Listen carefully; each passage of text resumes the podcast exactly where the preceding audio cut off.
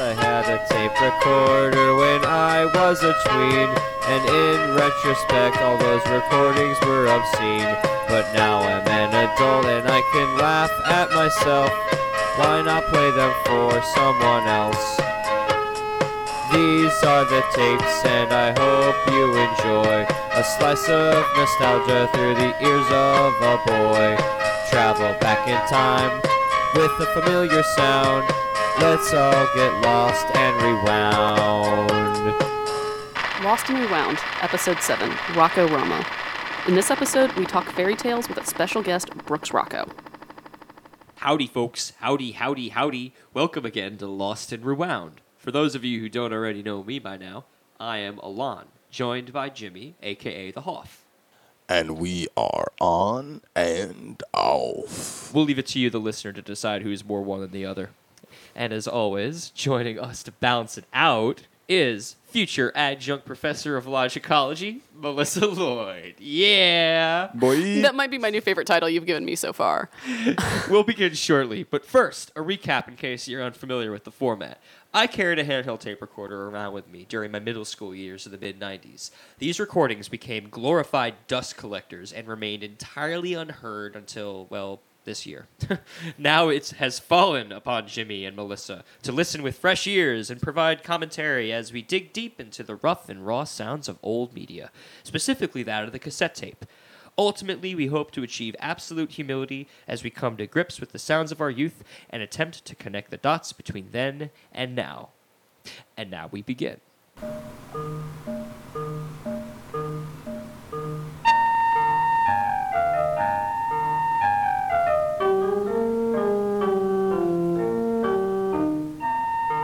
Joining us over Skype right now is a longtime friend and Danziger Zone contributor.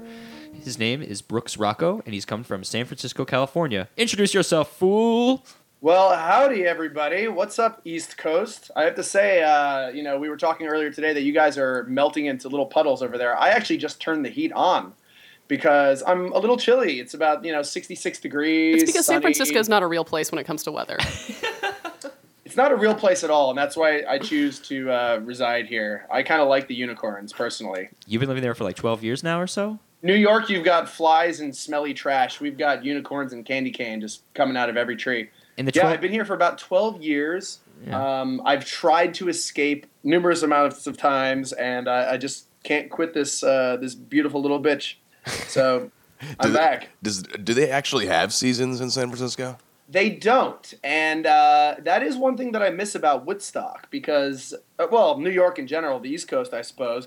We had the sweltering humidity of summer combined with the uh, the frigid chill of winter and everything in between. And God, if we didn't appreciate every every second. I feel like it's hard to like mark time without like seasons. I feel like for me, I know how the progression. You know. That's why it's so frustrating that spring has pretty much become a non-season in in the on the East oh, Coast. yeah. well, this year was especially weird, too, though. Like, we had the winter that wouldn't fucking end, and then suddenly it was a million degrees. Yep, pretty much.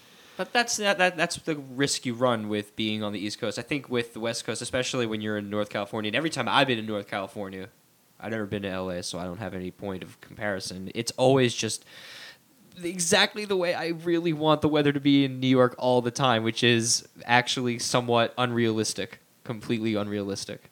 Yeah, but you know we've got uh, a ticking time bomb of an earthquake coming at some point, so we're gonna get our just desserts. And you guys, I mean, there's a lot of hills over in San Francisco and stuff, right?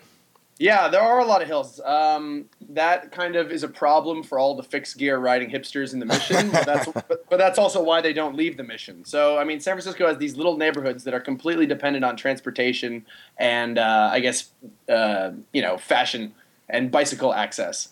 So, um, it's, it's a fun little it's a fun little uh, social system that we've somehow found ourselves in. I feel like all I know about San Francisco is that it's the best town to have a car chase scene in in a movie. Or a taco. Come on, man. What taco in a movie? I don't know. I've I've heard, I've heard LA might have, might have better tacos, but I think that's a point of contention. I think uh, Mexico Uh-huh. might have better tacos, but I'm just spitballing here. the West Coast uh, expert go out on a will limb let us there? know. No, what's the what's the verdict?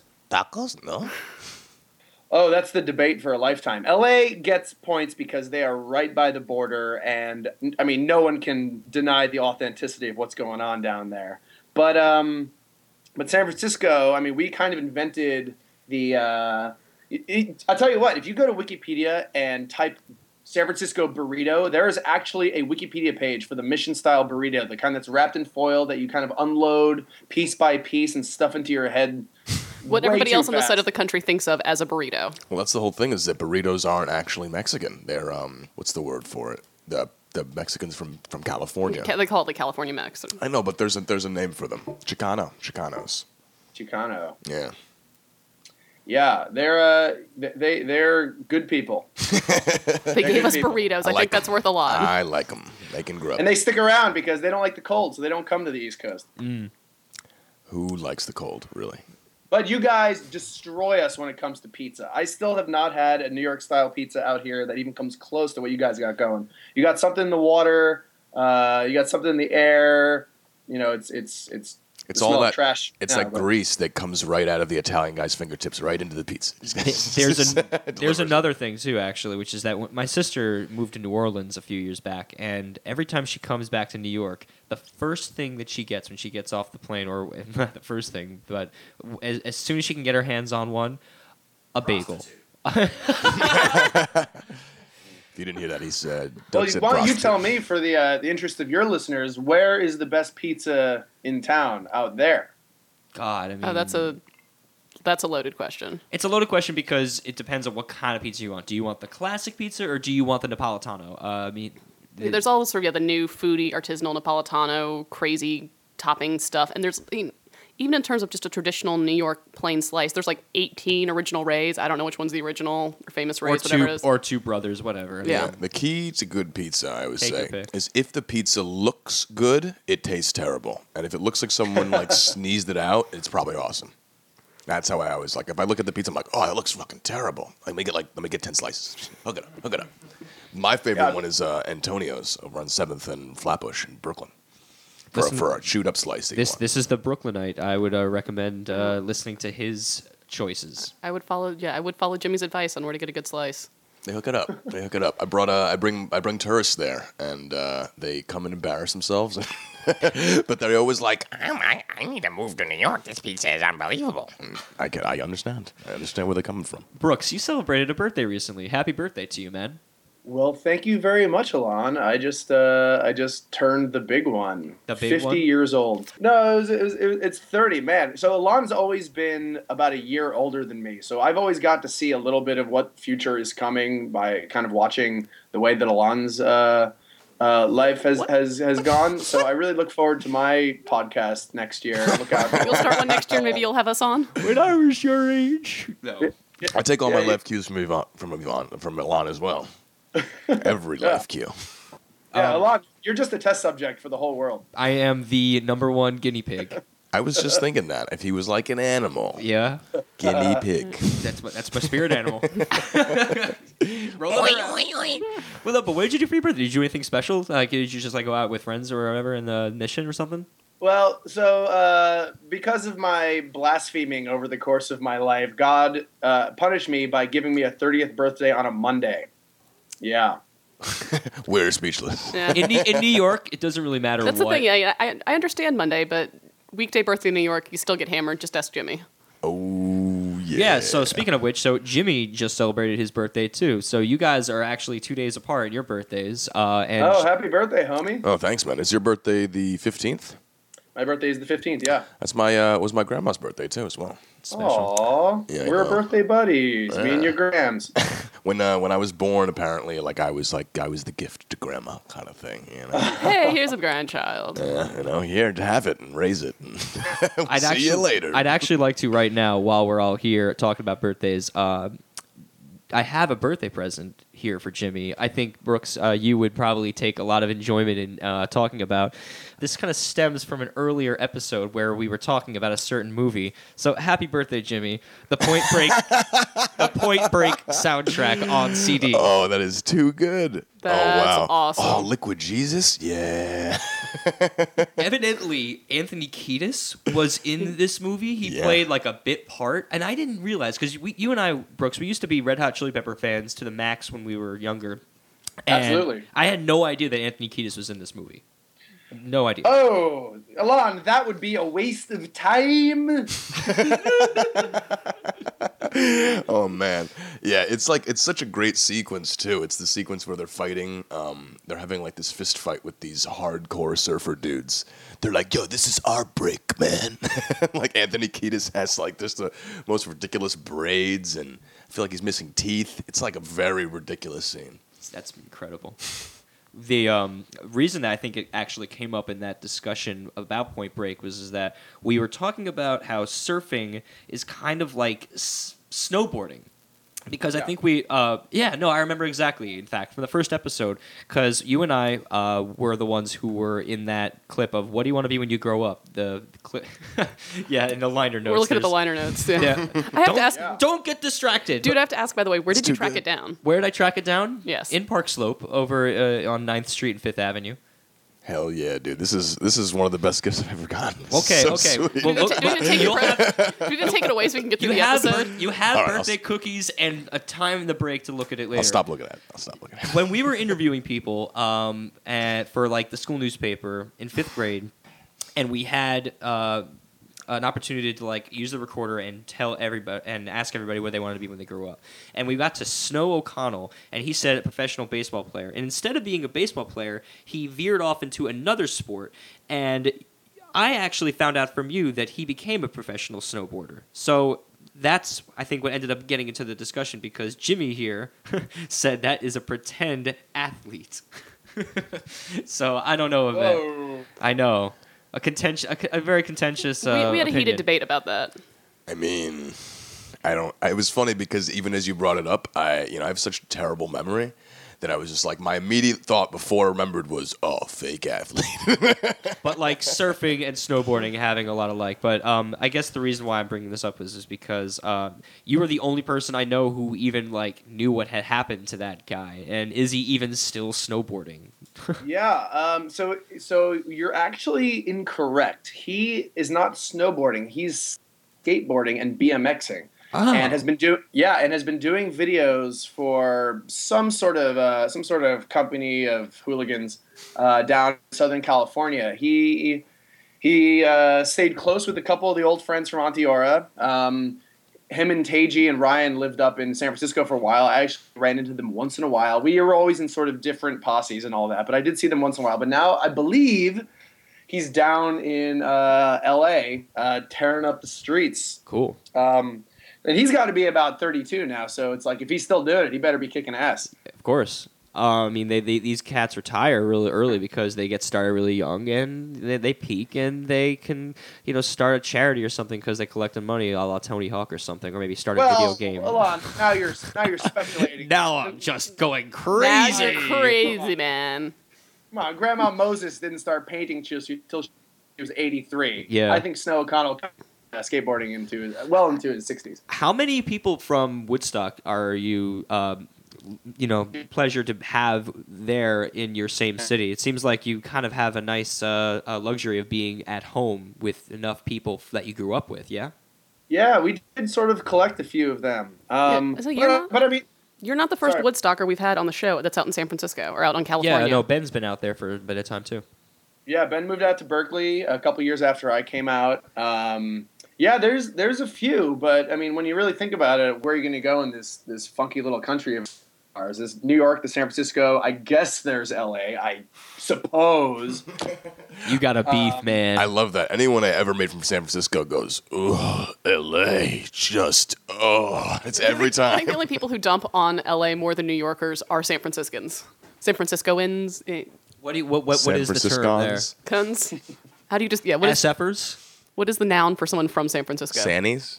Oh God, that's that's uh, that's a debate for for the ages. Um, What do you call somebody from San Francisco? San Francisco. You call them someone from San Francisco. The, the, the, the one that kind of bugs me is when people say Frisco, but I mean, that's even a cliche unto itself, so I don't even mind that. I kind of get jollies on it. People say San Fran. I like SF. I call it SF.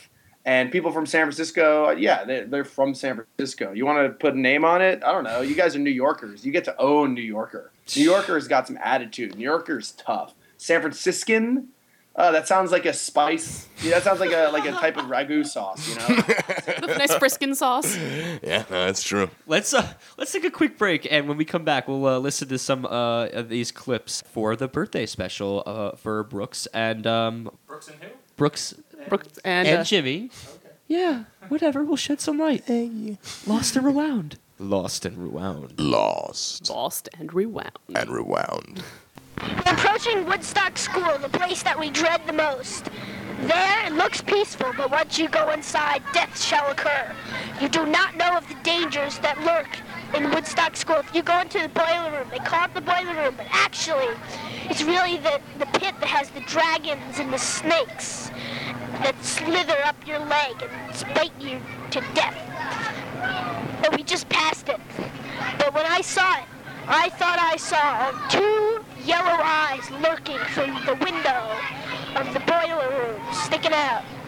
And there are very strange models out in the wood, out in the grass, in the lawn. What I think they mean, it means don't come here or else you will perish. Okay, we are gone. We are about, I don't know, few miles away now. Well, no, that'd be fast, but we're about half a mile away now, and I feel we are safe. Bye. That was a nice documentary on not to go there, Brooks. And now, the 10-hour documentary on on sod. No! Sod is actually. They dodged it. Uh, man. I hate those things. Sod is really grass that. Ouch. That hurt. Now is another episode of Demented Dictionaries. Our new word is doodle-doo. Doodle-doo is actually a Latin word that means pig poop. Now you know what doodle-doo means, which you can talk to people all over the world. Think this has been a demented definition. Now it's Alon's famous sayings. This one is leap before you look. This has been Alon's famous sayings. Hello and welcome again to another Alon's famous saying. Now here's Alon. The one of the other famous sayings of this one is slow and steady wins the race. Unless the loser is Arnold Schwarzenegger. This has been Alon's famous sayings. Now you're gonna see some Brooks breath. Aren't you glad you don't have smell-o-vision? Now it's another one, one of Alon's famous sayings. Oh, no, not again! His famous saying is, take it outside and play with it, only if no one's looking. This has been an Alon's famous saying. My God, what were we doing? When you said take it outside and play with it, were you talking about your pecker? Of course, I was talking about a pecker. I. Um, so whatever, it's the bus ride. I feel like we, we were tag teaming, uh, um, and that was like I was beginning to get like programming, um, kind of underway. You know, with the demented dictionaries, the Lon's famous sayings, or whatever. Uh, I was like coming up with these random little, um, sort of sketches, if you will, that uh, would eventually stand as frequent. Um, they, they would come up frequently throughout all the tapes. So I don't know what the hell you were on with the whole story with Woodstock Elementary, but I do remember the boiler room, and it was Yeah. freaky as fuck. We were dark little poets, weren't we? Uh huh. Well, no, I don't know. I mean, you you you were more lucid than I was. Are you kidding me? I still don't feel that lucid compared to you. Yeah, well, I'm a little bit, I'm a little bit afraid now to, to go to bed myself. The yellow eyes in the boiler room, they don't call it the boiler room for nothing. That was pretty great. I was actually kind of taking notes during that because I kind of want to turn that into some Edgar Allan Poe style uh, um, imagery and stuff. Like that's that's kind of that's kind of great. I don't know who that kid was, but he's awesome. I'm a fan. Yeah, I just wanted to throw it back to the other guys for a second too and see. So you get like there was the boiler room in Woodstock Elementary, but like were there other parts in your elementary school like you, Jimmy, here in the city, or do you remember things like that from when your childhood that were really simple and innocuous, but when at the time you thought were absolutely terrifying, like the creepy basement or the attic or Yeah, for sure. Not not actually not my elementary school. I don't feel like I ever had any like ideas about stuff like that. But I remember there was an alleyway on my street when I was growing up, and it was I guess I just went to someone's backyard. Uh, but we always like imagined that there was like an evil monster at the end of that alleyway. I, I for, actually know that the, the biggest thing that I think about is I used to be deathly afraid of monsters under the bed. That was like a real thing to me. You told the story when I you did like tell you it. jumped. Oh yeah, don't let story already. Yeah, But I mean, that's uh, that was a real that was a real thought though. I wasn't joking. but but again, like I think the only the thing that I have that's only similar was um, when my my father used to teach middle school, and they used to teach the um, they had a special ed class in the basement. And I, when I was in middle school, I used to joke that they had the monsters. They used to keep the monsters in the basement. And I thought it was so fucked up because to me it was fucked up that they had special ed kids in the basement with Right. no windows and stuff like that. I'm like, that's not really cool. So in my mind, it was like the idea that they wanted them chained down there and they wanted them kept out of sight. And to me, it just it, it kind of like you know Yeah, when I- when I was in middle school, um, in the in the gym basement, not in the main school, but under like the basement under the gym was where the band room and the orchestra room and the locker rooms were, and we used to call that the dungeon. Like that was you just like that's where you had to go down. It was down in the dungeon. It wasn't too creepy, like not any more than a cinder block '70s gym basement. Well, wait. What, what was the case when you went to um, like middle school slash high school after uh, Woodstock Elementary? Was were there like other rooms there that like you didn't dare go into because it was freaky as hell?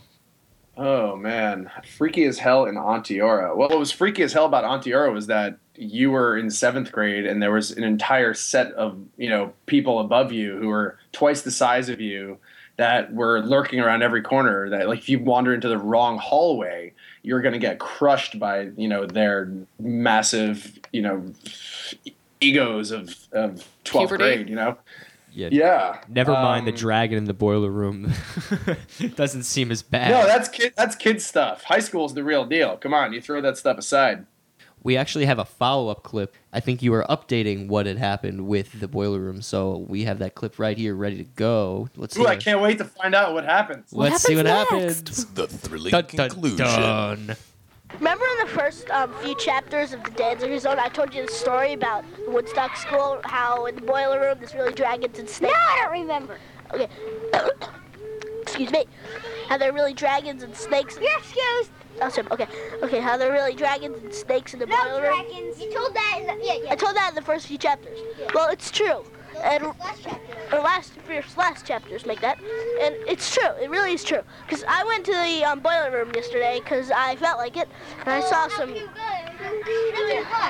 Okay, but um, it was really hot there, and there were snakes and dragons, just like I said. I saw and bears. Yeah, yeah, snakes, dragons, bears. Oh mine. Oh no, what is it? Oh yeah, Wizard of Oz. Now um, it was scary in there, and one of the drag, one of these snakes ca- followed me back home, and um, now he's my pet. He's pretty cool. He helps me destroy. He, The moral of this story things that you hate could turn out to be your friends. Oh, wow. What an uplifting message to hear on my birthday, no less. Uh huh. That's great. What I love, what I love is how nonchalant I was about walking into that boiler room on the off chance that there might be friendly dragons, bears, and snakes. Oh my!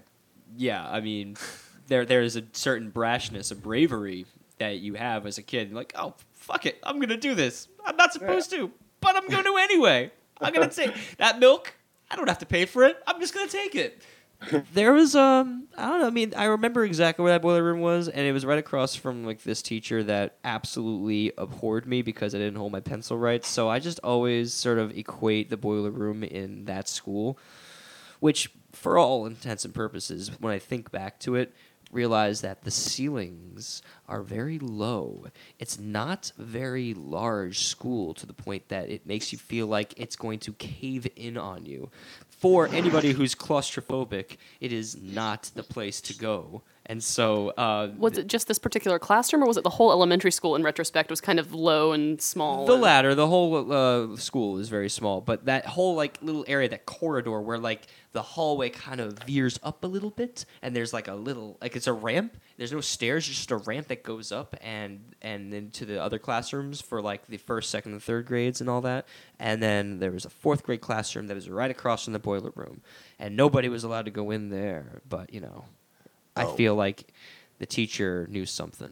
Who was there? I need to know how you hold She your cool. pencil, dude. You need to know how I, I hold my need to pencil. know how do you hold it. Here, I got I've got the pen and way I- paper ready. I, the way I, I hold my pencil is I don't think we've talked about this before. He, he's a righty who holds it like a lefty. Yeah, I don't even know what the fuck that means. He Does- do it, dude. um, I hold it like this. Oh, you're doing it totally wrong. Well, I do it He's got like three fingers. Hold on, I'm in San Francisco and I can see that you're doing it wrong. Fuck. This is why we need I- the video feed. Damn it.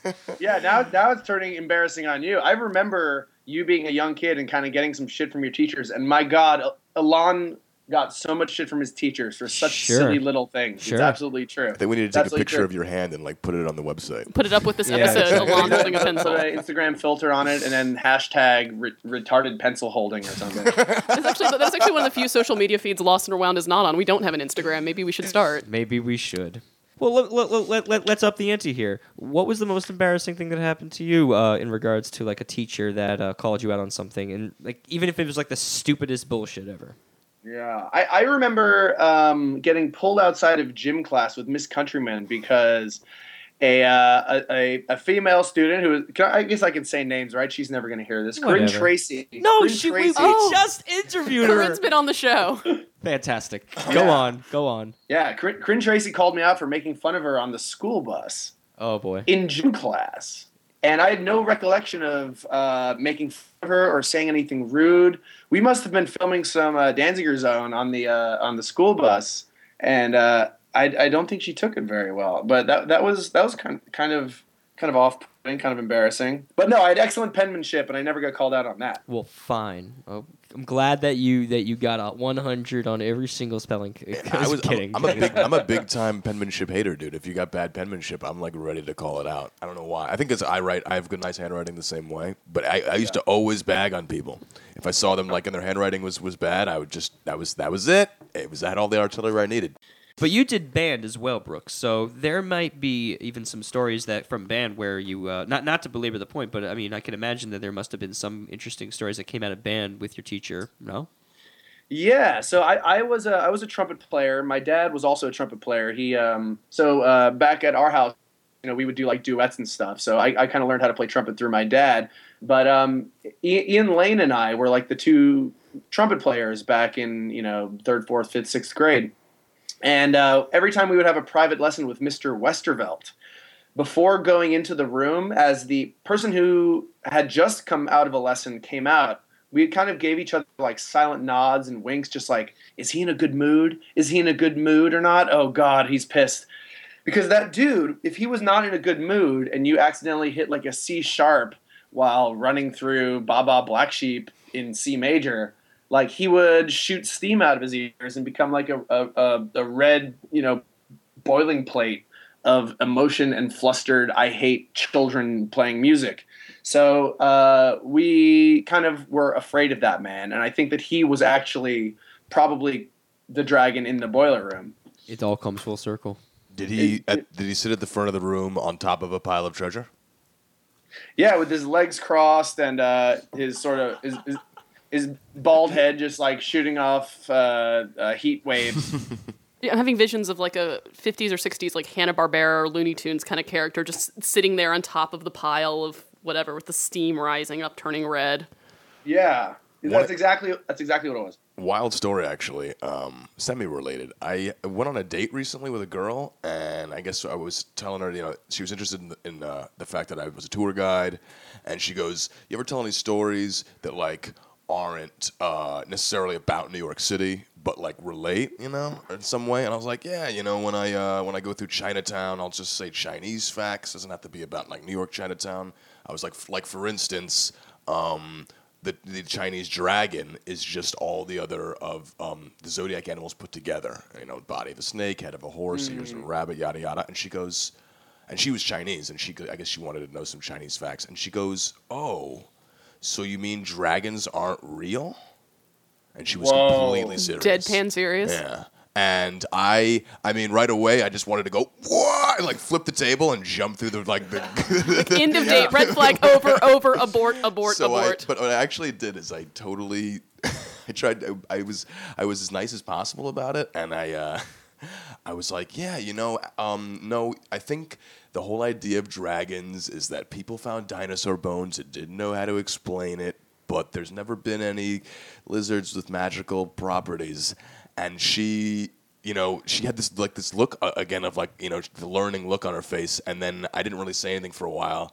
And she's like, "You probably think I'm really dumb," and I'm just like, "Oh no, what do I do?"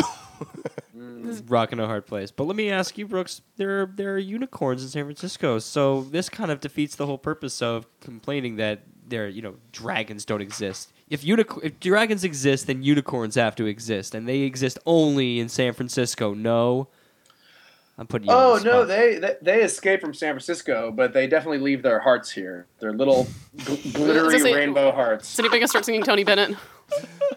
oh, I don't know any. Don't tell Let- me let's- I love my heart in San Let- Francisco. let's Other let's than that, Well, come pick it up. The hearts are piling up. Jesus. Bring them to New York. can't We- even walk down the street without stepping on some goddamn arteries. let's let, let's let's uh let's take a very quick break, and we'll, we have another uh, clip coming up in a little bit. Actually, no. Well, hold on. We have a another clip actually we have to play here uh, because um, as evidenced by the last clips we were playing, uh, Brooks certainly got enough. sh- You got enough shine time, and there was definitely a lot of taking over that occurred. Uh, you know, just like as has been the theme that has run throughout this entire. Uh, uh, playback of all the clips. It seems like there's plenty of taking over. So let's take a listen to Oh this. man. Hi, this is Brooks trying to take over the dancing zone. Alon's playing um, Donkey Kong Country right now. He's in the Kremkroc Industries Inc. He's got Rambi right now, and he doesn't know that I'm taking over the dancing zone. So.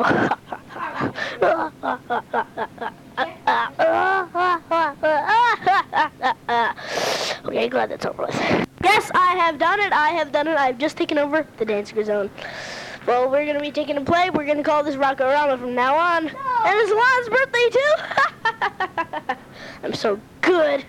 No, no, no, no, no.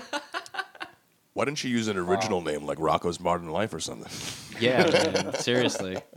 Well, first off, Alon, now that it's 2013 and we're we're uh, we're getting older here, I want to formally apologize for stealing the Danziger Zone from you so many times. What I would like to know is You're actually not the only one though. There's a lot of stealing Yeah. the tape recorder going on on the show. I, I mean, that's what I'm saying. It, it, it's there's it's not a surprising feat to do so. Um, it's a handheld tape recorder, and it's a little piece of contra- It's a little dinky piece of machinery. But let me run that back though, because you mentioned Rocco Rama, and we we talked about this. Um, you know, I think via G chat, and I was like, whatever happened to Rocco Rama? You made a tape, and then you insisted. You were like you said that it didn't even exist, which I think was ridiculous personally, because I, I could have swore that you had made a tape called Rocco Rama as a sort of a, a retort to the Danziger Zone, as a sort of a comparison point or something. I don't know, but you basically supposedly never made this at all. Is that correct? Well, I think what happened was one day I picked up a guitar and started listening to Metallica and uh, never looked back. Did you have a lot of feelings? Did I have a lot of feelings? No, the feelings were completely dulled by the distortion on my amplifier. When did you start playing guitar? I started playing guitar, I think when I was about 14 or 15 years old. I found my dad's acoustic guitar sitting around. I, I just kind of picked it up. And, um, and one thing led to another. Uh, I took a couple guitar lessons from some local burnt out Woodstock hippies. As it was meant to be taught, handed down Exactly. from one hippie to another. You know. Exactly. I mean, that's how Woodstock sort of worked. I don't know if you guys have ever been up there, but there's only there's two kinds of people in Woodstock. There's burnt out hippies, and then there's uh, weekend warriors. And small Um, yellow birds. It's the, we- the weekend warriors are the ones who li- live in the city but could afford to They, live. they come upstate. upstate. So obviously, once you started playing guitar, it was like it was all downhill from there. And but you, so you were recording yourself. It really did go all downhill from when I picked up that guitar. That What- that is that is the truth. when you uh, started playing guitar, did you record yourself playing guitar? And so, like, Yeah, and I have some uh, I have some audio tapes of like some really really old guitar sort of noodling. I used to play alongside my friend Kenny Hockman. We were sort of guitar buddies, and we would play along to old uh, Iced Earth records and In Flames records and like obscure Swedish metal bands. You know, he loved Pantera, I loved Metallica. and we just became metalheads. And and for the rest of uh, for the rest of my time out there, I would um, I would listen to like old Norwegian black metal records on my headphones while riding on the bus. And I guess Rocco Rama died right then and there. Well, sure. Along with Norwegian churches, Rocco Rama was also burned. Oh boy.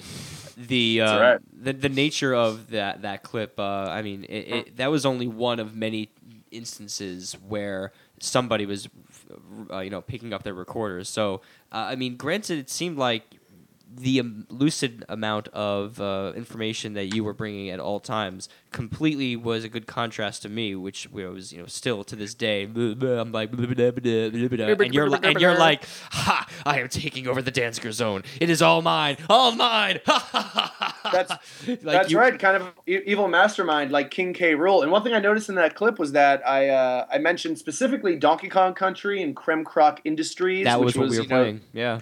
That's right, and uh, and and forget about the whole guitar thing. Before guitar even came into it, we were into video games. We Sure. loved video games. That's what we did. We played Super Nintendo all damn day. We played Donkey Kong Country. We played Final Fantasies. We played this game called Plok, which Yeah, I think man. everyone everyone listening right now should a Google image search for Plok. That's P L O K. Have a look at that colorful little nightmare, and that's what was entering our brains for years. Plok was a game that came out in 1995, 1994, maybe even earlier, and it centers around a character who is able to shoot his limbs off of his body. That means his arms and his legs. The plot is not necessarily that important, but and video is games of that era were not exactly plot heavy. this game is so obscure, Melissa. This game is 64 levels, and it, it is impossible to beat, even on normal. Brooks can attest to this. I can attest to this, that even on normal, it is virtually impossible to beat this game.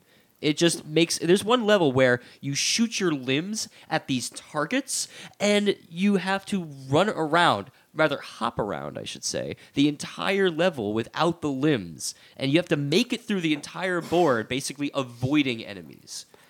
Okay. It's impossible. Yeah, You don't. I mean, I guess you have to really. no, I can see how that's just completely absurd. My It's the most absurd game ever made. My one easily. little tidbit I was going to contribute to the segment was just that in addition to the other birthdays we're celebrating this week, the original NES also turned 30 years old this week.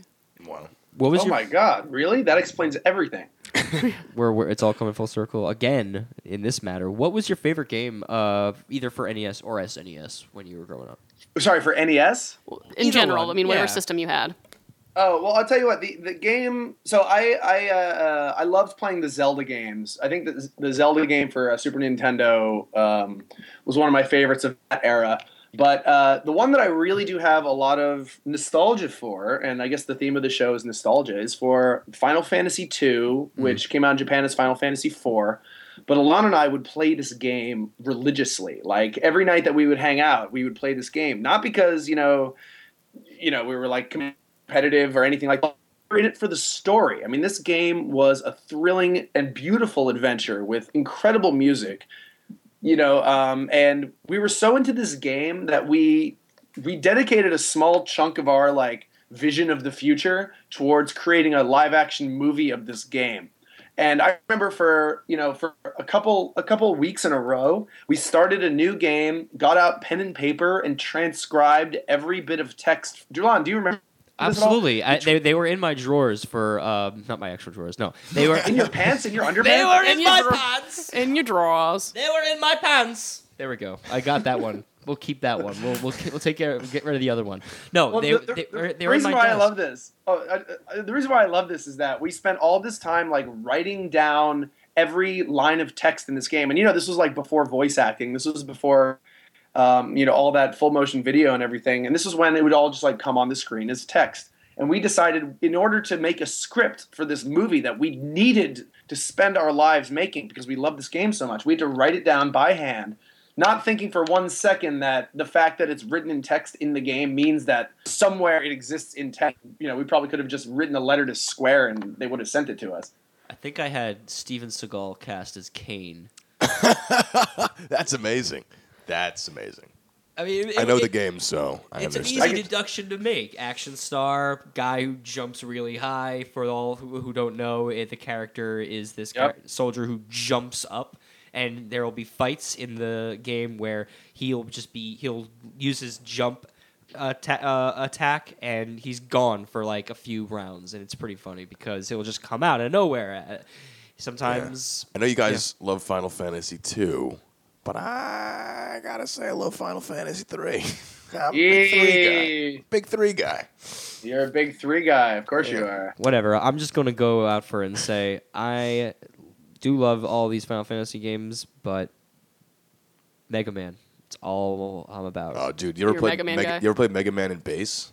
nah, man. Oh, oof. I don't know what that was- shit is. I don't it know. was um, it it came out right around Mega Man uh, nine. It was like right. It was like after. It was before Mega Man X. Dude, this is like I was we were in, I was in college at that point. I don't know, maybe high school, maybe high school. No, I'm talking I mean, about I'm I was talking in- about like the Mega Man's for NES. Mega Man X was for, for was for Super Nintendo. Yeah, Mega Man, when Mega Man X came out, that was great. I remember I was all about that. I mean, granted, i i the problem is, is that like unlike Donkey Kong Country, which was a game that you could play with two players, uh, Mega Man X you couldn't do that. Th- There was a one player game. So you know when Brooks and I would go over to each other's houses, or we you know had other people.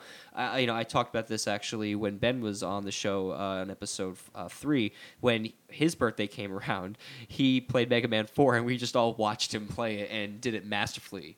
Um, there's no fun in that. I mean, that though, is sort of the, one of my biggest memories of video games from that era, especially because I was the kid who didn't have a system at home. That there was, a, yeah, I mean, my parents were very anti-video game until my grandparents sent my brother a Game Boy one year for Christmas without, without asking, and by then I'd missed the video game boat. But I, I remember going over and like watching my friends play, like trying to play on their systems. I could kind of play Sonic because you just went around and collected the gold rings. But that era of games, there weren't really a lot of multiplayer games that you played together. Like when Mario Kart came out, that was a big deal because you could race each other. Yeah. Um, The other day, actually, I um, I sat down to play a video game, and uh, I wasn't high, and it was just the worst thing ever. I just, I just didn't. trying to play video games sober.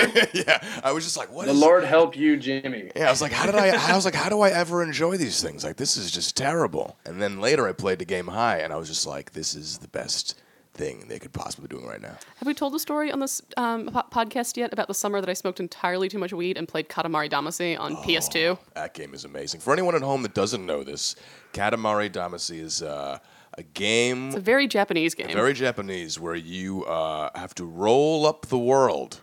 Um, so you you push a ball and you're a little alien and some other alien just telling you to roll stuff up. I don't. yeah, you're like the little prince, and your father's like the king of the universe, and you're like a little. You've got this little ball that you're And supposed to roll things ball up. Is sticky and it and it will it'll like you know it has like its own like gravity. Each level, So- yeah, it gets bigger in the so gravity, It yeah. won't be able to pick things up that are bigger than the ball, but as you get bigger and bigger, eventually you're picking up. First, you're just picking up bugs. Then you're picking up like Yeah, you like know paper clips, and toys. then- Then you're picking up like then you start picking up people. Then you're picking up the land. You're picking up mountains. Ships and like islands. Yeah, and it's it's awesome.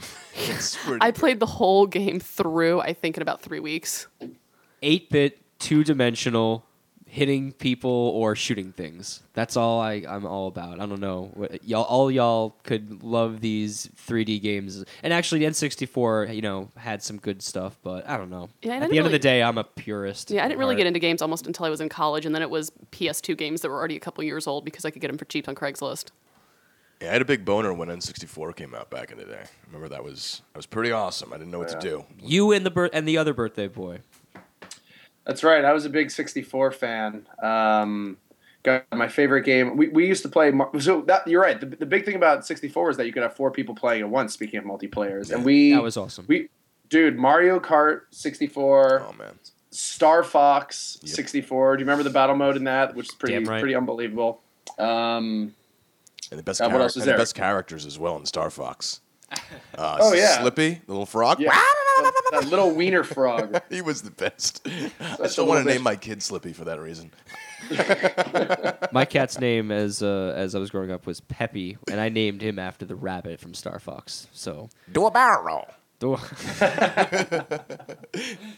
Um, we could continue talking about video games for a while. I think we should take a little break here, uh, get a little uh, AC on in, in the studio here, It's and hot. when we come back, we have uh, some more hilarious clips. Some maybe from the bus ride. Who knows? Lost and rewound.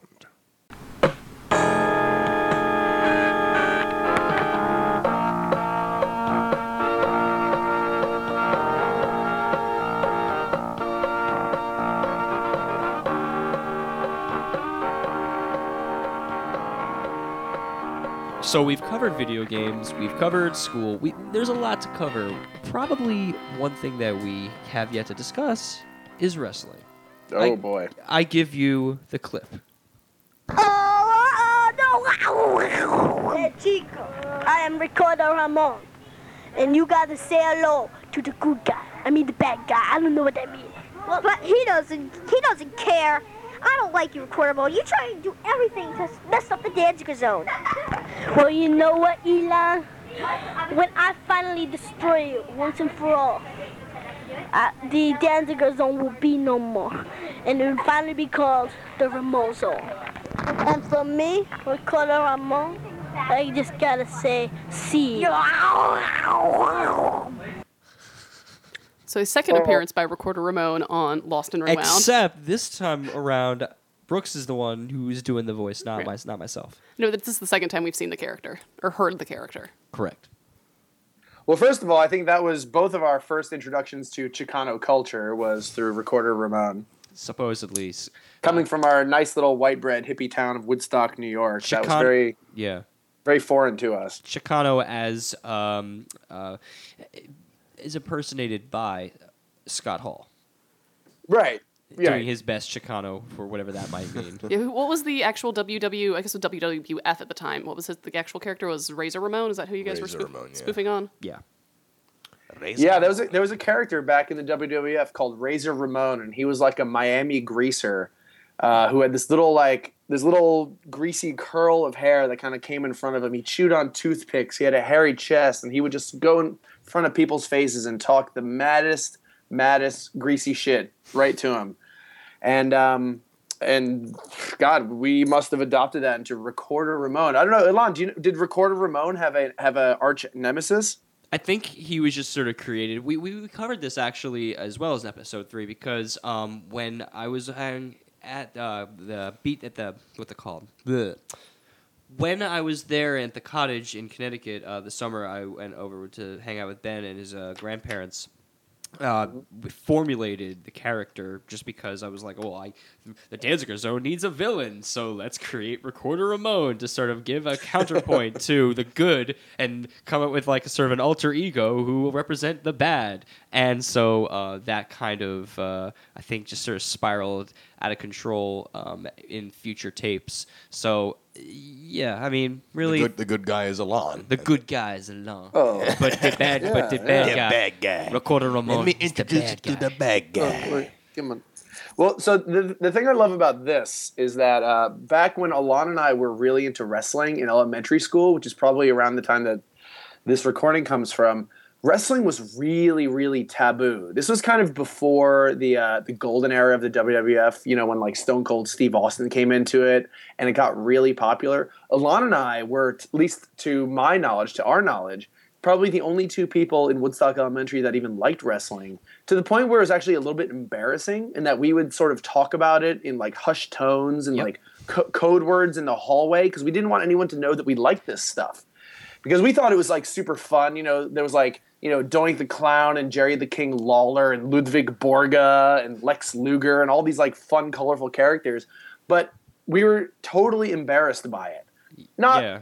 Privately we loved the shit out of it but in school it was a little bit embarrassing At the time, because it was back in sort of the early days of prof- or not early early days, but earlier days of professional wrestling.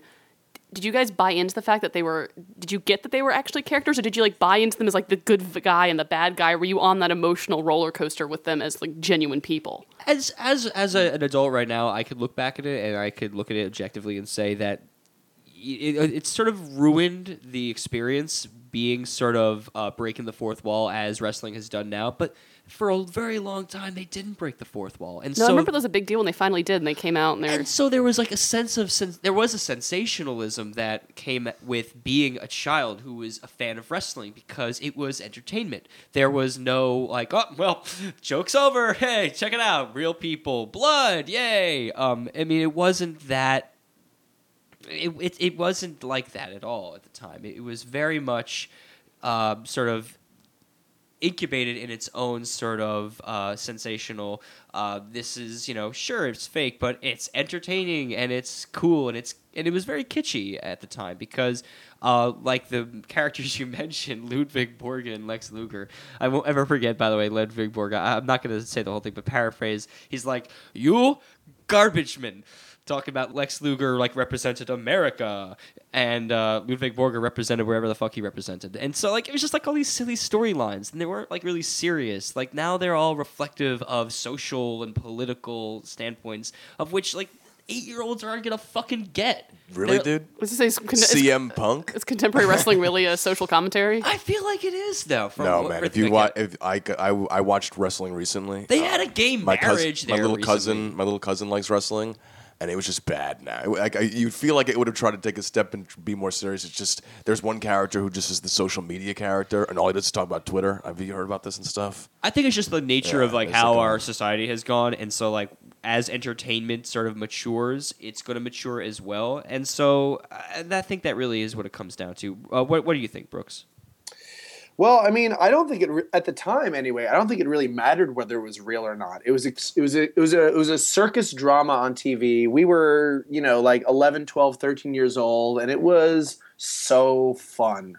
It was so fun. And even at the time I think it was kind of a reflection of society at the time, you know, like during the Cold War era, you would have, you know, like renegade uh, Russian wrestlers and things, and you know you had like Yokozuna come in. He was like the the big scary uh, Japanese uh, sumo wrestler. Ludwig Borga was actually Finnish, Oh, okay. if I remember correctly. That I think he was from. Hel- Helsinki. And you know, now that I think about it, I don't know whether that was a real reflection. I don't know if America's ever been kind of had harsh ties with Finland. Maybe we were actually trying to stoke a little bit, but Lex Luger was definitely like the all American. I mean, there, there were definitely little bits of social commentary involved in that. But at the time, come on, we were little kids and it didn't really matter. It was just col- colorful, flashy, and fun. Yeah. I mean, I, I I actually have seen it recently myself, and it is kind of depressing. Social media wrestler, oh my god, I haven't Wait, seen that. what? That's what I said. There's Yeah, Jimmy just said I it like two said like, seconds ago. I'm telling you, there's I- this guy, and he's like, his like his whole concept his is name? he's. I can't remember. I definitely followed him on Twitter because I thought it'd be ridiculous. Are we talking about Zack Ryder or whatever? The Yeah, hell? Zack Ryder. The That one, guy's ridiculous. Yeah, and he's like he, he considers he's trying to be like the most popular wrestler by getting into social media. The only reason I I ended up uh, seeing it is again I, I watched it with my little cousin, and I saw his character and it was like off the wall. And then I there was the thing where Hugh Jackman had guest starred on in the WWE. Of course. And he like and he punches Zack Ryder in the face, and it, it was like ridiculous. It was just off the wall, and he was like really into it. Is that when they had the gay marriage? Ah, zing. That is zing, zing. It was just like at this when it happened. I just, I didn't. I was like Hugh Jackman. What I is- could see Hugh Jackman. not? Of, I could see. to- I mean, of all the like of all of like the relatively like famous like real celebrities to go on WWE, I could see Hugh Jackman doing it though. He does the sticky kitschy thing sometimes just because he can. Tony Award winner Cyndi Lauper was in the WWF at one point. I mean, everybody. Well, Cyndi has had her. Lauper was Cyndi Lauper. like how you said Tony Award winner. Yeah, She did Kinky Boots. now a Boots. Tony Award winner. Kinky Boots. We yeah, won the best m- musical this year. Oh yeah. For the record, you said that uh, Brooks that nobody else besides us was watching wrestling. Uh, incidentally, when we interviewed Corinne a few episodes ago at episode four, she indicated that she had in fact been to wrestling events quite often and actually got to have her photo taken with two wrestling superstars, one being Adam Bomb and the other being a tag team, the Bushwhackers. Oh yeah, classic era stuff right there. Alon, do you remember when we met uh, Macho Man Randy Savage? Did we? Oh my God! We should play Have you guys that played clip. that clip? I actually I have that clip myself. That is a cherished little audio file that I've kept with me. Throughout. Do you have my- it on you right now to play? Oh God, I I don't think I can. It's okay. We'll, we'll we'll put it on the website as an extra because Hey, why, truthfully, hey, you know, you know, you know what we can do is uh, we can ed- we can use the magic of editing to edit it in right now. Ready? One, two, three. boom. Hold on. Loudspeaker. Loudspeaker. That's right. Loudspeaker. What's that? It's a recorder. Oh no. Oh yeah. All right. All right. Bye. That is so awesome. It wasn't much, but that was Randy Savage. All right. We are done. How you see the chair? Look at the chair again. See, there it was. How, Wasn't how that did, hilarious? How did the chalupa get there? Movie magic. um, that was probably one of the um, landmark moments of the Danziger Zone because nobody ever famous uh, came on the uh, show on the uh, program, but Macho Man Randy Savage did make an appearance. Did We- you, did, did you guys hear about this um, Macho Man Randy Savage mod that they made for that game Skyrim so that all the dragons are Macho Man Randy Savage? what? I'm not It's surprised. Pretty much the best thing ever. So I'm not when the dragon would come off from the distance and you'd hear like the dragon like, you know, screaming, you're like, oh yeah. a dragon passing by being like, "Need a little excitement." it's pretty it was pretty much the best thing I'd ever heard before. Ooh, I think we should go to another clip. Now that I think about it, actually, um, you know, we're all about pop culture, talking about wrestling, talking about video games, and um, a little slice of music trivia. I think comes into this next one. The. Okay, I'm gonna um today on the Brooks Corner or like well okay this afternoon. Good afternoon, people.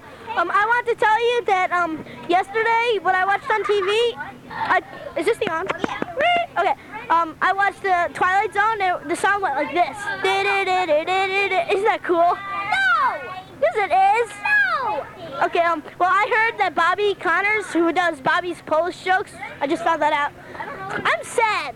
Okay, well, I found out that he, like, broke his thumb for like, the fourth time. broke all fingers. Record. No, he didn't break all his fingers. Oh, okay, time out. Okay, now we're back. Um, oh, okay. Well, Bobby broke his thumb, and now in band, since he can't hit the register key, Mr. Westfall invented a contraption. Well, wait, wait a second. I'm gonna change this. Um, se- se- no, I'm gonna change the segment from Books Corner. I'm gonna change it to. Hold on. Well, here's a little history of the Brooks Corner. First, it started out as Brooks's fairy tale corner. it was. My very first fairy tale was about Woodstock School. And um, first, what happened was I, I didn't do fairy tales anymore, so I did it to Brooks Corner. But now I'm going to change it to The Informer, and I'm going to tell things that I know that nobody else knows. I'm gonna I'm Brooke, the informer, and I'm gonna tell you strange things. Oh, a truck has passed by. Well, I'm gonna tell you things that not, nobody knows except for me. Uh, funny things, silly things, maybe uh, in- insulting things. We'll get back to it on. It's called the informer. And here's his music.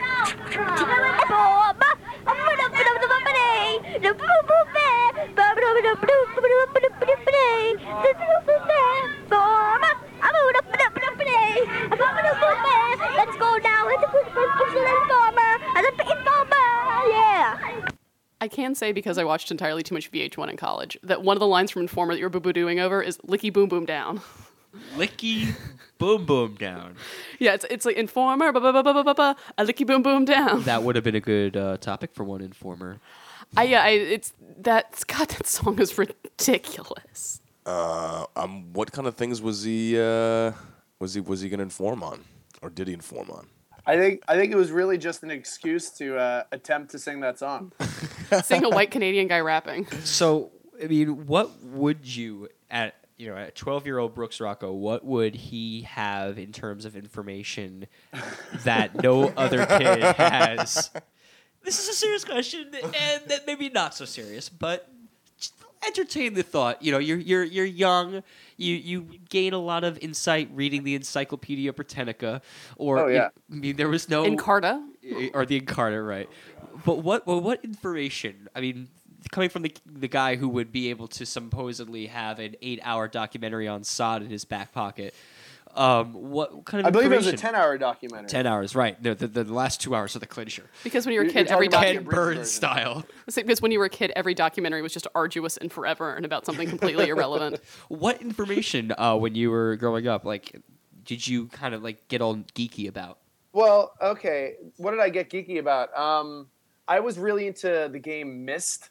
I think I spent way too much time changing CDs in my little Macintosh Quadra 610 uh, computer and like kind of moving around that that uh, that world. Um, but you know, the thing that I was thinking about when uh, when we were when I was listening to the Informer was um, the Woodstock Wonderworks and how everybody sort of had their little click on there. And I know that you've mentioned this already in the past, Alon, but Ed Ott and the Guitar Car Gang. Um, Yeah. that that really is one of my uh, one of my favorite little memories over there. I, and I actually did a little bit of research when I was listening to you guys talk about this on one of the previous podcasts. I found the exact Ed Ott playing card that inspired that moment. Were you big into collecting baseball cards back in the day? Because I had no would have had no idea who the fuck Ed Ott was if it weren't for you guys. Uh, You know, you know, you say that, but I seem to remember you having a pretty significant collection of baseball cards. And I have too. no idea what happened to them. I, I, I, I think I sold them all or something. Uh, We all, I I mean, Jimmy, you were a big baseball fan. Did you have a lot of baseball cards yourself growing up?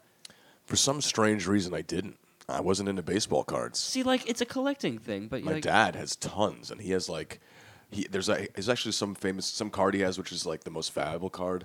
Uh, I guess they, they took it out of printing. I can't remember what the player is, but in the factory, um, someone had had ro- drawn on the card because the player was an asshole. So it's an out of print card that's also got a misprint on it. yeah, well, it's not even a misprint on the right on the knob of the bat.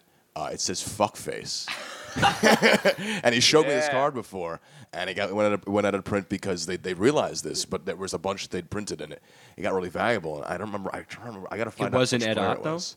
No, I can I can ask my dad. He definitely knows because he, he it's like his it's like his one of his prized possessions. Ed, Ed, Ed Ott is about the closest thing from fuckface that you get in baseball name, player names. Yeah, like nobody collects baseball cards anymore. I remember like bas- like there used to be it was a thing like the baseball cards, basketball cards, like flip like they tried to make it work for other sports and it was never as cool. I but had a few basketball cards. I, I they probably are collecting dust just like the tapes were uh, up until we started the doing the podcast. Uh, the baseball cards, I have no idea where they went. I had a I had a Casey Stengel card. The Wow. yeah old coach for the Yankees, who I, I honest to God I don't have any idea where these cards went, much less that one. Um, but the fact is, is, is that when you, when Brooks, when you started that whole thing with the Killer Bees and then Ed on the Guitar Car King, I was just like, oh, whatever. This is just my fun way of being discluded, as mentioned before. Uh, I didn't really think of it much from the standpoint of I have been. I, I have been cheapened to a likeness to a obscure baseball player for the Pittsburgh Pirates. I don't know how I got to be this way. How did I deserve this? I don't think it was a real exclusionary tactic. Maybe maybe that's how you remember it. I don't remember it quite being like that. I just remember the guitar car being like this this incredible like hippie sort of addition to the Wonderworks, and we happened to be the exact perfect height that we could both fit, lying straight down upon the the grill of that car, and uh, and that was the extent of the guitar car gang. It was it was. It was a to- it was total nonsense, uh, much like this entire Danziger Zone thing. Pretty much. Like For- the, the informer. Come on, nothing was ever informed. Just real quick, um, Brooks, for our listeners who are not familiar with Woodstock, what was what's the guitar car? What is this um, Wonderworks? We, we had talked about it actually, if I may just interject quickly. Um, let's but give some Brooks, context real quick. Brooks will probably have a better way of describing it. I think I accidentally described it as sort of like this huge wooden mausoleum, which is not the case at all. Oh, mausoleum. It's not really. A, mau- it's, a, it's a playground. It was a playground created by the townspeople of Woodstock. And as we talked about before, Woodstock is filled with Is it because you're you a bunch of hippies. hippies and artists and sculptors, and rich people who can fund these things. Yeah, but at the time though, I don't think Woodstock was quite filled with that. And the people that contributed to Wonderworks, I think actually had a bit of uh, you know, artistic um, uh, sort of ethics when they when they built it. So the Wonderworks is actually it's it's it's pretty awesome. Like it's a hand built playground, completely made out of wood. There's a giant, huge, massive pirate ship with like with a, a like a maze underneath the deck Yeah, you can get lost there really easily. Stuff. It's pretty. It's pretty special. And I gotta say, you know, since I uh, since I've gotten older and I've come back to like visit Woodstock, and sometimes I'll like go out with friends to dinner somewhere. We inevitably end up with a giant bottle of wine, going to the Wonderworks at about midnight. Uh, I've done this like three or four times now. Um, kind of like hung out on the Wonderworks. Have you ever have you done this, Lon? Have you gotten drunk on the Wonderworks in, in uh, since since you've graduated? Uh, No, because I'm usually driving. ah, You're responsible. he is responsible, you're a responsibility buddy. There, there, there was no follow up to that. Sorry, dude. This guy helped me move. I did. He totally. Jesus. Yeah, I know. He's such. What He's, happened? he's a good guy. He's just a good guy. I like driving. Well, Lon, I tell you what. The next time I'm in Woodstock, the first box of wine is on me, and It's we're a going to the deal. Wonderworks at midnight. I'm already there. oh, you white people in your boxes of wine. Dude, don't hate on the box of wine. And it's, I mean, that was like that was a famous old uh, Chappelle line when he's like, you know, he's like, he's like, you know, he's talking about the itis and the idea that black people will eat, you know, ribs and then fall asleep. And he's like, what, what, what puts white people to sleep? And he's like, and then some guy was like, box of wine. I shut Hey, I just think it's economical. You get four bottles of wine in every box. Yeah, In fact, uh, I'm- could go completely off topic about boxed wine and some of the people I hang out with in my neighborhood. We drink boxed wine at the dog park religiously every day after work, and it's gotten to the point where we will squeeze the bag to make sure you get all of the wine. I definitely Out of the had boxed this. wine. I definitely had this idea in my mind. I've never, I've never seen or, or had boxed wine, but I just always had this idea that you people were drinking out of a gigantic cardboard box. And Wait, there was what do like you a mean, you tap on the people? box. You people. You people. I said people. I didn't say you people. Oh, okay. we got we we got very sensitive. but I there for a could have second. because You heard our delicate white feelings for a moment. because I we're um, very sensitive these days. I can be a, I can be a minority when I want. Um, for those who are just tuning in, Jimmy is a minority. Sometimes. Sometimes. Some, uh, te- I'll- I mean, Well, he's Thank- definitely in the thanks for minority when it comes to stressing it. boxed wine. I, I do whenever it's beneficial to me. Right. I told someone that recently. Uh, I told that to like a, a friend of mine, and uh, he was very upset because yeah, I think like he experiences racism all the time, and I'm like, yeah, I love racism. I use it to the best of my ability, like just to get over on people constantly. It helps in New And he York got City. rid- he was like re- he was like very very perturbed by it. But I was like, what do you expect, dude? What am I gonna like be very proud and try to get all the racism to be bad for me? I was like, nah, nah, nah, nah, nah, nah. You're only Puerto Rican when it's convenient. Exactly. Like when I have to run away from stuff. On- get- on that note, it might be- that speed boost. we, we let's let's um.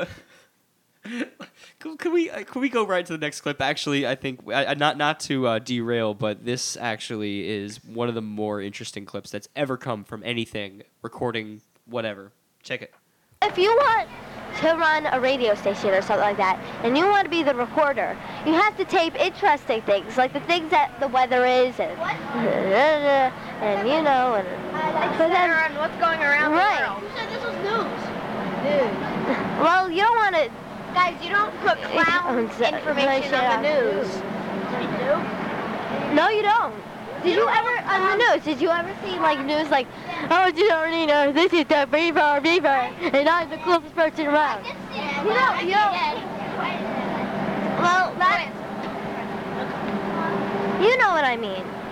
Yeah. Okay, you have to be realistic. You have to pretend this thing is actually the radio. You're actually talking to people around the world. A little bit of context. Or speaking speaking of Corinne, Yeah, well, a bit of context before uh, we get into the discussion here. That clip is stemming from uh, Corinne complaining, I think, for whatever reason, about Brooks's clown corner, which was basically just a informer, except with you being like, just like laughing in between saying things that are interesting to you or hopefully to other people. So um, that being said, um, I think she was taking uh, offense to and being like, no one wants to hear about clowns, and then went into that tirade.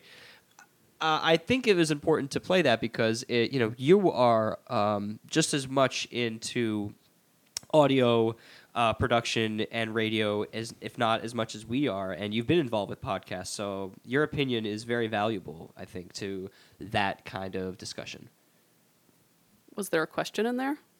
there i was saying your opinion is valued Well, thank you, Alon. That means so much to me. Let's you're hug. welcome brooks yeah e-hugs I like that idea of like the news. You don't want to hear about clown stuff.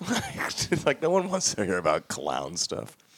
That's ridiculous. yeah Well, see, that's why clowns are always so sad. They say because nobody wants to hear about. them. Nobody wants. did to you hear like about clowns it. did you were you actually you weren't afraid of clowns at all when you were younger Well, you know, more than I liked clowns, what I liked was magicians. And uh, there was one magician in particular that used to do the children's birthday circuit Oh, back in New York. shit. And his name was Steve Charney. And I think Alon knows exactly who I'm talking about. only twice Now, over Steve Charney hated me.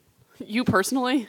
He hated me personally. This little seven year old adorable kid. He hated me because I'd seen his show before and I knew how he did some of his tricks. And I had no filter at the time. Uh, this was before I needed wine to uh, remove my filter.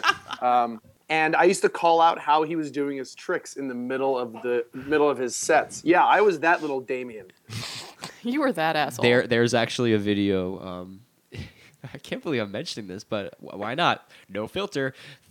Five years old, fifth birthday, and you stood up in the middle. Uh, you were there, and it was, you stood up in the middle of it, and you said, "That's an invisible string. It's an invisible string." and Steve was like, "What the fuck are you talking about, kid? Don't know what you're doing. Trying to perform for these children." Anyway, you get it. I mean, it was really quite marvelous um, getting that footage recorded, but. Where is that film? Do you have any idea what happened to it? Oh, Oh, I, I got that, that. That shit's at home. Whatever. It's video. I Well, mean, I'm just glad we've spoken about it, so now it's on the record officially. wash our hands clean. Um, well, the no, I, I think the reason why that clip was interesting was is because uh, because of the contention of you know what you were doing, of the stuff that you were creating, which by and large was just as, if not more creative than a lot of the stuff that uh, people were coming up with. Just sort of them shouting, you know, being like wacky, doing something you know that was Right. generally you know kid like, and you were coming up with stuff that was again, as I say, I use the word lucid. A better word might be a little more thought out because you actually had these ideas that you were willing to put out there. And so, what do you do when you're a kid? You have a recorder. You're recording stuff that comes to your mind to sort of you use your uh, inability to have a filter and put it out there.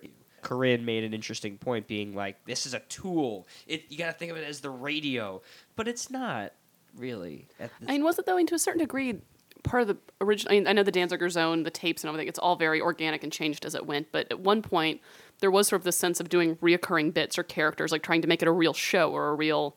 like like a Today Show or a Saturday Night Live or any kind of bit show, whatever. Doesn't well, I think the difference Variety. The difference between the radio and the Danziger Zone that I think she didn't really get at the time is that there was no intended audience. I don't feel like for the Danziger Zone right away. It wasn't like you guys were like right. You weren't like thinking, oh, we're gonna play this Right. for like just the town, or we're gonna play it for like these people. It was kind of like we're gonna put it out there and like you know we're just gonna do we're gonna do this. It's gonna be great. yeah. Right, and I, I think that's that's where the magic of, of these recordings really comes in. Is that that we had no audience. We we didn't know what we were doing. We were basically just speaking from our developed little you know feral hearts and seeing what kind of came out of it. I mean, uh, Corinne was saying you need to say interesting things like what the weather is. well, I think- who I guess- I guess- gives a I- shit about what the weather I guess I is? sort of- I mean, unless of course you're in New York and you're sweltering and I'm And you want to see Al in Roker's face saying, "Now, here's what's going on outside your door." sunny Here's going on in- here's what's going on in your you neck of the then maybe it matters. well, right now, but I tell you what, if we spent the Danziger Zone sitting around talking about like the weather and the traffic, there would be no podcast. There would be no Lost and Rewound. We wouldn't give a shit. What we what we like here is hearing the attitudes from these like unfiltered little little midgets who have limited experience in the world and are purely speaking from their heart, whatever that is, and that's No, you're right. Where that comes from. You're Yeah. right. That is part of what makes Lost and Rewound so magical and work now. At the same time, though, I kind of I sympathize or empathize with Corinne. I get where she was going with that. You need to have intentional content, and that you're. I get what I get her point that she was Way making. to take the woman's side, oh, we've just like a woman. Melissa, no, she she's heated. Jimmy, what have you done? I'm shooting him dirty looks right now. I'm just saying. Just saying. well, misogyny. let me let me roll That's it back. Let me roll it back. Do you mean to something that- Chrysanthemum. Just what I'm saying. Put it out there. Just saying. Brooks, you said before that you know this show centers around nostalgia, of which you know during the break we had a talk about that, and and after hearing a clip like that, you could tell that really this is more than nostalgia. It's sort of a good counterpoint to sort of see from in retrospect how we've gotten from then to now, and so when you hear a clip like that, it just shows that this is like where our brains are when we're kids. Like this is how we envision audio and the tool of audio when we're recording e- uh, ourselves. So I- Yeah. you know, I think that's really I- uh, that's that was my point really. It's more of a it's more of a time capsule than an than an than an exactly, consciously nostalgic. Exactly. Exactly. And I tell you what, I don't really associate. I don't really. I don't really feel like I have a, a, a an incredible connection with the voice that I'm hearing. That apparently I'm being told is me. Uh, you know, because life has changed so much, and, and we've had so many different experiences and things. I think this more, yeah, as uh, as Melissa was saying, like this is this is an unbelievable time capsule of just humanity in the '90s. You know, I think we all sort of wish we had a document like this, and to that, I thank you, Alon, for having the uh, having the foresight at you know eight years old to Uh, grab or yourself dumb- a recorder. Yeah, or dumb luck. yeah, very dumb luck. Yeah, it's one of those things I was recently thinking about how I used to I be like be really afraid of like leaving my mark on stuff when I was a kid. I didn't want to like write on stuff. I didn't want to like I wanted to leave things as they were. And then now I like I like, try to look back and try to like see what I was doing when I was a kid, and I and I didn't I didn't write anything or I didn't touch anything or like I tried to avoid that, and it's I feel bad the same way. They don't have necessarily what I was doing or things that weren't recorded, you know. And my mother has like uh, she has she has six photographs of her before the age of eighteen. That's Wow. it. There are only six that exist because you know she was poor, and this is when photography wasn't that popular. You know, Yeah. and it's at the same time. But still, I guess uh, it's hard to. Uh, rec- I mean, it's a different generation, but being an archivist and uh, and subsequently an audiophile for life, uh, I, I it's hard for me to relate to that just because you know as technology progressed, we were able to become more and more uh, involved in archiving our lives, and now it's gotten to a point where it's even more saturated than ever. In fact, it's Yeah. sort of embedded. Embedded, We like this- we, yeah. we can't control it. Whereas There's an before, impu- yeah, it's an it was impulse or- selective before, and now it's sort of it's compul- mandatory. it's a compulsion. Exactly. It is. It's almost a a compulsion. Um, but while we're again talking about archiving, we'll plug it because we plug it every time. If you've got tapes, we want your tapes. Share it with us. There are all kinds of places you could send it via the internet. You could send it on a mule with a, a trader. With If anybody really wants to snail mail it to us, you can email us. We'll give you a snail mail address. Shit, Brooks is still having to get us uh, his tapes when, when he was playing guitar, either badly or just uh, novice like. I, I imagine the latter. So if you got stuff, send us your stuff. Brooks, do you, before we go, um, do you have any like plugs you want to um, give us? Uh, anything you want to shout out or Yeah, projects I- coming up? Yeah, I, I do. I do actually. So we've we, I've been using. This is the first time I've ever used Skype, by the way. Um, Ever? And yeah, honestly, ever. Um, and uh, it's it's been a nightmare. You're a trooper. uh, I this is not a Skype plug. because of uh, the uh, the backdoor access that.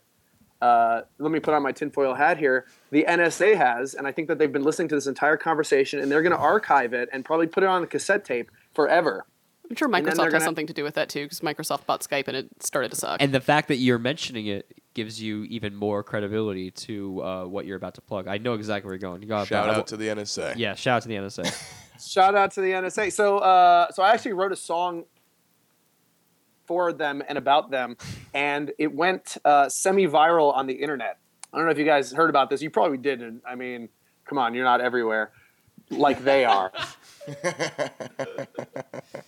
but uh, but yeah, I'd, I'd like everyone to check out my song. I uh, uh, Huffington Post wrote about it. We're actually in the process of making a music video, which is going to be super cool. But the song is available for free download on my SoundCloud site. That's soundcloud.com slash Brooks Rocco, all one word. we'll put that up on our site too. We'll, we'll link to it. Sure. Actually, just to tack on to that, I should say that uh, in addition to this fantastic song, which I do know about from the NSA, uh, about the NSA, he has another. Uh, Brooks has another amazing song, which is a cover of "Fastballs the Way." Has to be heard, especially since it, you know, more or less 90s. correlates to the '90s uh, uh, discussion. Um, oh yeah, yeah, yeah. I did a, I did a cover of the fastball song, and I added an extra verse because I think the song is actually much more sad and depressing than fastball made it out to be. It's a super morbid song. It's about a yeah. It's a well, you know what it's about, Yeah. and I won't ruin it for our wonderful listeners. But uh, that's also on my SoundCloud page. So yeah, have a listen to those two things and um, and spread them around like wildfire. Beautiful, Brooks. Happy birthday to you.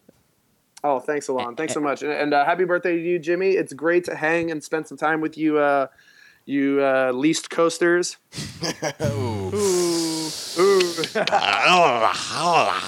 low blow, dude. I don't know if we can have you back now This after is that. tough love going on this episode. Jeez. Brooks, thank you so much for joining us all the way from San Francisco. It's been a pleasure. We'll have we'll have you back. You'll be back. as long as there's no more East Coast jabs. Otherwise, this is going to get contentious. Well, you know He's what? from the East My turn Coast. to come out there, so I'll, I'll see you guys. At, I'll see you guys at the Wonderworks at, at midnight. Done. Sounds like a plan, man. Have a good night, and uh, we'll be back in a little bit. This is Lost and Rewound.